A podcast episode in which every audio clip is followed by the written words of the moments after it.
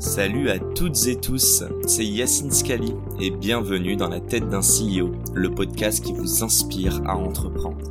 Je vous propose tous les lundis une conversation authentique avec des entrepreneurs et des figures hyper inspirantes pour, je l'espère, vous permettre à votre tour de réaliser tous vos projets et impacter notre société positivement. N'hésitez pas à vous abonner au podcast et nous dire ce que vous en pensez en commentaire. Sans plus attendre, je vous souhaite un excellent épisode. Je pense que tu prends en compte les risques, mais j'ai l'impression que la manière dont tu t'es lancé et comment tu nous en parles, c'était évident. Mais il y a bien eu des craintes, des peurs à un moment. Évidemment. Mais du coup, tu veux savoir quelles étaient les peurs et comment tu les as un peu surmontées et pourquoi même les peurs étaient moins importantes que le potentiel impact que tu allais pouvoir avoir de par ton job, par ton produit, etc. Bah, en fait, mes peurs au début, c'était et si ça marche pas ? La peur du regard des autres, de elle a tenté ça s'est cassé la gueule, bouh. Enfin, en vrai, c'est un peu. Ça peut paraître un peu bête, mais je sais pas, j'avais vraiment cette peur-là. Et donc c'est un jugement de tes proches ou des gens même qui te connaissent pas ? En vrai, c'est peut-être plus de mes proches, parce que je trouve que quand ça touche à nos proches, ça nous touche beaucoup plus que des gens qui nous connaissent pas et qui connaissent pas notre vie. Je pense que...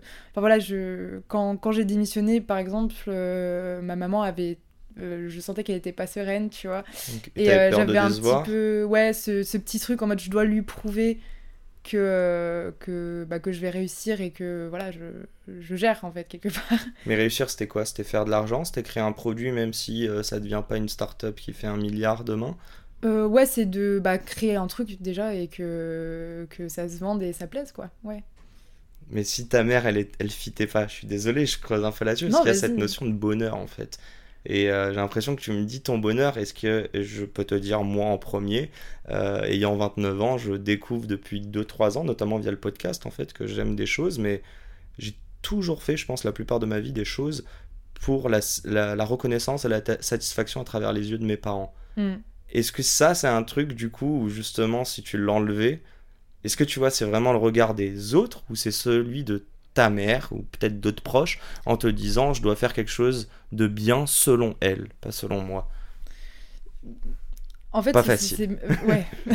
C'est une question corsée. J'ai envie de dire c'est aussi le regard de moi-même, je crois. Enfin, vis-à-vis de moi, je sais pas.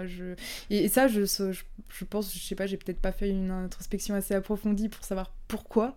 Okay. Mais je pense que j'ai besoin de me prouver à moi-même que je peux faire ce que je veux en fait. T'avais confiance en toi de manière générale avant de monter Kanaya ? Moi et la confiance en moi, c'est une longue histoire. Hein. J'ai eu... Franchement, j'ai pris confiance en moi, on va dire, très récemment. En vrai, je pense que... J'en ai parlé un petit peu sur les réseaux, mais j'ai eu une période un petit peu compliquée où j'ai eu une période dépressive. J'avais pris 25 kilos. C'était un peu une des périodes les plus compliquées de ma vie et en fait suite à ça le fait de tout devoir reconstruire finalement je pense que ça a participé au gain de confiance en moi en fait. C'est l'action ? C'est de passer à l'action. Passer à l'action ça booste ta confiance en toi mais en fait quand t'as peur de faire un truc et que tu prends ton courage à deux mains et que tu le fais quand même ça, je sais pas, ça... Même si ça n'a pas les résultats escomptés, comme parce que réussir dis... selon ta maman, par exemple. Bah non, mais parce que tu te dis, au moins j'ai essayé, okay. Au moins j'ai tout donné, tu vois. Ce qui est plus que ce que tu faisais avant. Tu aurais arrêté avant même de commencer, en gros. Avant, j'avais pas du tout le même état d'esprit que maintenant. En fait, c'est vraiment depuis que j'entreprends, depuis que je suis vraiment un peu dans ce passage à l'action assez massif. Il y a eu ma perte de poids, j'ai perdu j'ai perdu tous les kilos que j'avais pris, j'ai perdu 24 kilos je crois au total. En faisant full sport hein. Sport et alimentation, un mode de vie sain. Désolé, je préfère le dire, j'ai fait un beau thé à la menthe mais il y a du sucre dedans. Du coup, ce sera que pour moi. Non mais... Ouais, mais j'espère que t'es pas vexée. Non. Mais je l'ai quand même vu en live. Moi, je suis en mode café sans sucre, ça me va très bien. Non, j'avoue, je me bats de sucre dans mon café. En plus, j'ai vu ta story hier je sais plus ce que tu disais, mais oui, café par intraveineuse. J'étais en mode, ok, c'était la dernière capsule qui est restée là, donc on l'a partagée. Dire, merci d'avoir partagé. Non, j'ai genre 15 capsules, enfin 15 barrettes Nespresso à les récupérer, mais comme je t'ai dit, je n'ai pas le temps pour le moment. J'ai envie de passer sur Kanaya, mais c'est un sujet qui m'intéresse quand même beaucoup, juste sur la santé mentale. Ça a été quoi le déclic pour que t'aies envie de te reprendre en main, parce que on sait tous la dépression, allez, on va s'en rendre compte au bout d'un moment quand on est dedans, et souvent pour en sortir, je sais pas si c'est des rencontres, si c'est une mise à l'action sur quelque chose, tu vois. J'ai l'impression que est-ce que quand t'étais dépressif, tu te croyais capable de perdre 24 kilos? Donc, qu'est-ce qui s'est passé à un moment, enfin, je sais pas... Après, il faut savoir que... Enfin, je pense que... Je ne sais pas comment ça se fait, mais je n'ai jamais lâché, en fait. Et j'ai été très bas, très très bas. Et il y a eu des jours où, voilà, c'est la dépression, je voyais plus la lumière, tu vois. Ouais. Et, mais... Je trouve que par contre, vraiment, je sais pas comment. En vrai, aujourd'hui encore, je sais pas trop comment. Bon, après, j'ai eu des traitements, etc. Mais je me suis vite battue, en fait. Enfin, vraiment, je voulais me battre. Et du coup, me battre, c'était quoi ? C'était faire les actions nécessaires pour aller mieux, même si c'était des tout petits trucs. Du genre tu vois, déjà, le fait de me faire suivre... c'est une bête, mais pour certaines personnes c'est très très dur, et le fait d'être suivi, c'est le truc super important, et je l'ai fait. J'aime même juste le fait de dire être suivi, moi j'aime pas ça. Ouais, je sais pas, parce que tu te fais suivre, ça veut dire quoi? Ça veut dire qu'il y a quelqu'un qui est derrière toi. Ça veut dire que t'as besoin d'aide, mais c'est ok, tu vois. Enfin, ça veut dire que t'es dans une période pas facile. Et que tu me acceptes... faire accompagner, je préfère, que me faire suivre. Tu vois ce que j'ai en fait, suivi. Bon, après c'est... après c'est en général en psychologie on dit oui, il y a un suivi. Oui, bien sûr, mais même j'ai l'impression que c'est un jargon qu'on utilisait avant qui est péjoratif, mais je pense que beaucoup d'entre nous devraient voir des psys, la plupart d'ailleurs. Mais moi je suis sûre que si tout le monde voyait un psy, le monde dirait... Ah oui, c'est sûr. Peut-être les psys iraient pas très bien par contre. Mais... les psys voient des psys. Hein. Oui, bah ils sont obligés d'ailleurs. Bah oui, ils ont pas l'air pour eux, mais ouais. Ok. Et bon, j'ai peut-être dérivé un peu de... Non, mais en gros, moi, dans tout ça, c'était un peu le déclic, mais tu me dis qu'il n'y a pas forcément eu de déclic. Mais comment t'avais... En gros, ce que j'ai du mal à comprendre, c'est que quand tu vois que du noir, t'as pas d'espoir. Et toi, tu me dis, je me battais, mais en même temps, je voyais du noir, donc... Ou alors, je sais pas, peut-être que t'étais bien entouré. En fait, comment tu savais qu'il y avait des plus beaux jours derrière? C'est ça la question, un peu. Je le savais pas vraiment, mais... C'était un peu un instinct de survie, en fait, je pense. Dans le doute. Et je me suis dit, non, mais... En fait, j'ai réalisé un peu dans quel état j'étais. Genre en mode, là, santé mentale, santé physique. Au niveau de la santé mentale, surtout. Enfin... Et après, avant ma perte de poids, enfin, je peux raconter cette anecdote, si tu veux. Parce que pour la perte de poids, c'était un électrochoc. Enfin, vraiment, il y a vraiment un vrai déclic pour le coup. Forcément, dis-moi tout. Santé mentale. La perte de poids, c'était... j'étais avec mon ex, on était partis en vacances en Espagne. Et sur la plage, je lui demande de me prendre en photo pour faire des souvenirs et tout. Et en fait, j'ai regardé... je regarde les photos après sur le téléphone. Là, je vois mon corps. Et là, je fous en larmes.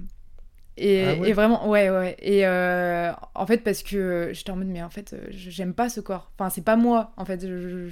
J'avais pas l'impression de me voir moi. Et en fait, vraiment, suite à ça, je me suis dit, mais je change. Enfin, j'en prends la responsabilité et je fais un truc. Mais tu le voyais dans des miroirs ou t'occultais ça, tu voulais pas le voir avant? Je pense que je le voyais, mais je me voilais la face. En fait, j'étais en mode non, mais ouais, je pense que je me voilais la face. D'accord. Bon, un grand merci. Je sais que c'est pas facile, en tout cas, de... Non, mais en vrai, ça va, j'ai pas trop de mal à en parler. Écoute, en tout cas, je te dis merci. Je sais, on en a parlé avant, évidemment. Moi, je demande toujours à mes invités s'ils sont à l'aise avec les sujets. Mais c'est de notoriété publique et j'aurais bien... Est-ce que t'aurais aimé entendre ce que t'es en train de raconter à mon podcast quand toi, t'avais été mal? Ah oui. Est-ce que t'es heureuse aujourd'hui? Waouh, tu poses des sacrées questions. Je suis... J'intellectualise beaucoup, alors c'est une question compliquée. Tu vois le verre à... Pourtant, tu m'as dit, j'allais dire tu vois le verre à moitié vide, on en a parlé en off, t'es quand même quelqu'un qui voit le verre à moitié plein. Ouais. Qui est... c'est même plus positif, tu disais, mais c'est... ouais, te dire qu'il y a des bonnes choses qui vont arriver. Ouais, moi je pense que tout va aller très bien pour moi. Okay. Après, pourquoi je pense ça, c'est par rapport à ce qui se passe aujourd'hui et par rapport à ce que je mets en place, mon environnement et ouais, après aujourd'hui, oui, je suis épanouie dans ce que je fais et je suis très contente, enfin voilà, j'ai l'impression de revenir de loin quand même par rapport à voilà, tout ce qui s'est passé dans ma vie avant. Mais t'as encore des ambitions, j'imagine. Évidemment, ouais. Donc mais je pense que être heureux... T'es sur le chemin, mais t'es pas du tout arrivé. Je suis sur le chemin. Après, je pense que être heureux, c'est pas une destination. C'est genre dans les trucs du quotidien, tu vois, et que tu profites vraiment des choses qui peuvent paraître hyper futiles, mais en fait, faut pas attendre de se dire je vais être heureux. Je serai heureux quand j'aurai, je sais pas, tant sur mon compte en banque. Quand j'aurai un copain, une copine, quand j'aurai atteint ça. Non, en fait, pour moi, vraiment, en fait, le fait d'être heureux, c'est un truc à part. C'est toi qui le décides, en fait. C'est ta manière de voir les choses. C'est, ok, bah, il m'arrive ça, mais de voir tout ce que tu as, en fait, d'exprimer ta gratitude. Ouais. Encore une fois, tu dis c'est un truc qui se décide, mais je suis sûr que la Coraline, il y a quelques années, ne serait pas d'accord avec ce que tu dis maintenant.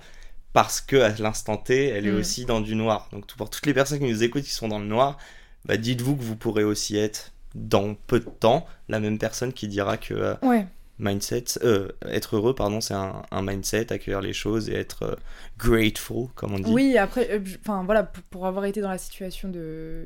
Enfin voilà, de tout va mal... je suis la première à comprendre que c'est impossible de concevoir à ce moment-là que oui... Parce que c'est vrai que comment j'en parle, on dirait que c'est hyper facile, genre, on voit des papillons partout et tout, non, enfin c'est... Mais t'es mieux armé, si demain t'as un problème, tu sais qu'il est surmontable et tu sais que tu pourras y arriver. Ouais. Versus avant, quoi. Ouais, et en fait juste, voilà, si en ce moment vous broyez du noir, vous êtes vraiment dans une sale période et tout, faut se battre et faut avoir confiance en... Enfin voilà, moi je sais pas, honnêtement, si je crois au destin ou quoi, c'est vraiment un questionnement dans ma tête. Encore, mais si faut pas lâcher parce que vous méritez de ne pas lâcher, enfin vous méritez de ne pas vous laisser tomber en fait. Ok. Faut miser sur soi. Faut miser sur soi, voilà, même si vous le voyez pas forcément à l'instant T. Voilà, je pense que tout le monde à son échelle est capable de faire des bonnes choses. Donc, Mais c'est la fin de ce podcast. Non, je rigole. Un grand merci Coraline, on va avec passer plaisir. Vraiment maintenant sur Kanaya, mais bon, on va toujours parler en filigrane de santé mentale et de santé en général. Et c'est la fin de cet épisode. Si cet épisode vous a plu, n'hésitez pas à nous soutenir en nous mettant 5 étoiles sur les plateformes, en vous abonnant évidemment et en nous laissant des commentaires. Hâte de vous retrouver la semaine prochaine. Ciao!